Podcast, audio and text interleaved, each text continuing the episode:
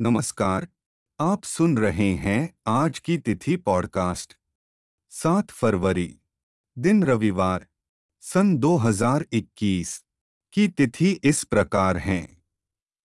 आज सुबह छह बजकर छब्बीस मिनट तक दशमी तिथि रहेगी। इसके बाद एकादशी तिथि शुरू हो जाएगी।